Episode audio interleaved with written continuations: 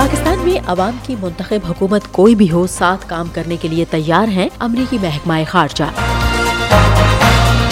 غزہ میں ایک سو چار فلسطینی ہلاکتوں کی اطلاعات کی جانچ کر رہے ہیں صدر بائیڈن۔ ایران میں انتخابات، واشنگٹن کا شفافیت پر سوال۔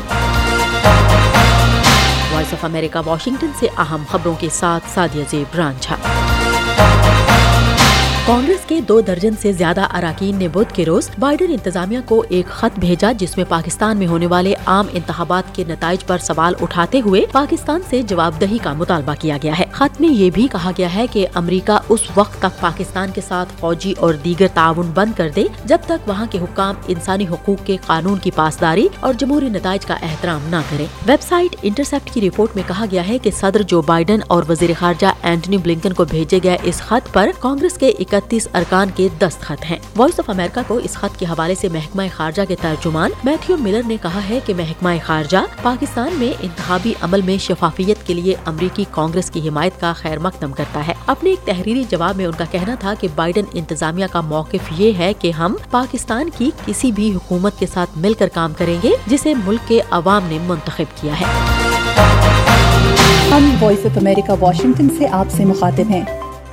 غزہ میں جمعرات کو اسرائیلی فوجوں کی جانب سے امداد کے ٹرکوں سے خوراک لینے کی کوشش کرنے والوں پر فائرنگ سے ہلاک ہونے والے کم از کم ایک سو چار فلسطینیوں کے بارے میں مختلف اطلاعات ملی ہیں۔ صدر جو بائیڈن نے کہا ہے کہ امریکی حکام اس حملے کے بارے میں ملنے والی متضاد اطلاعات کا جائزہ لے رہے ہیں۔ اسرائیلی حکام نے تسلیم کیا کہ فوجیوں نے فائرنگ کی۔ ان کا کہنا تھا کہ انہوں نے ایسا اس لیے کیا کیونکہ ان کے خیال میں امدادی ٹرکوں کی جانب بھاگنے والے لوگوں سے خطرہ لاحق تھا۔ امریکی محکمہ خارجہ کے ترجمان میتھیو ملر نے کہا کہ یہ واقعہ یرغمالوں کی رہائی کے ایک معاہدے کے حصے کے طور پر عارضی جنگ بندی سمیت غزہ میں امداد کو بڑھانے اور اس کی ترسیل کو برقرار رکھنے کی ہنگامی نوعیت کو اجاگر کرتا ہے۔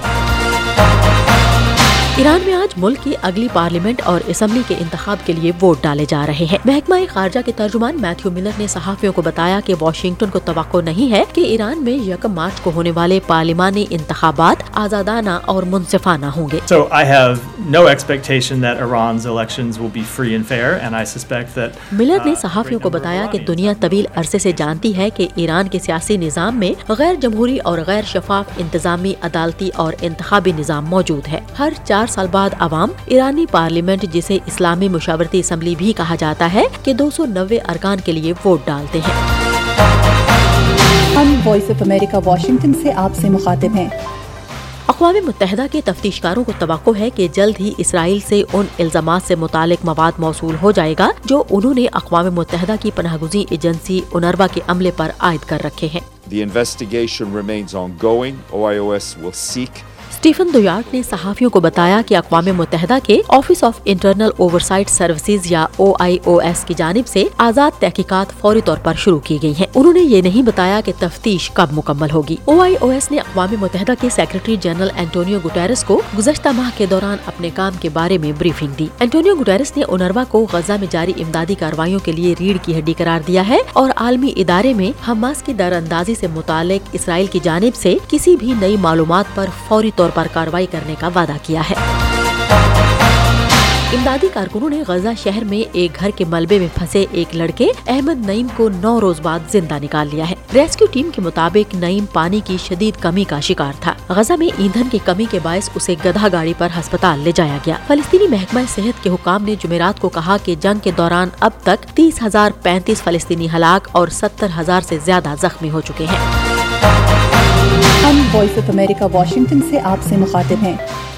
برازیل میں منعقد جی ٹوینٹی گروپ کے وزرائے خزانہ کا سال کا پہلا اجلاس جمعرات کو بغیر کسی مشترکہ بیان کے ختم ہو گیا، کیونکہ تمام اراکین کی آراج جغرافیائی سیاسی تنازعات پر منقسم تھی۔ برازیل کے وزیر خزانہ فرنینڈو حداد نے واضح طور پر یوکرین اور غزہ میں ہونے والی جنگوں کا ذکر کیے بغیر کہا کہ کسی حتمی بیان تک پہنچنا ممکن نہیں ہے اور معمول کی طرح تعطل اس وقت جاری تنازعات پر ہے جو گروپ کو تقسیم کرنے والے دو اہم نکات ہیں۔ مزید خبروں اور اپڈیٹس کے لیے وزٹ کیجیے ہماری website Urdu V O A dot com Voice of America Washington کی اردو سروس سے خبروں کا یہ بلٹن اب ختم ہوتا ہے۔ میں ہوں سادیہ زبران جھا اور ایڈیٹر تھی بہجت جیلانی۔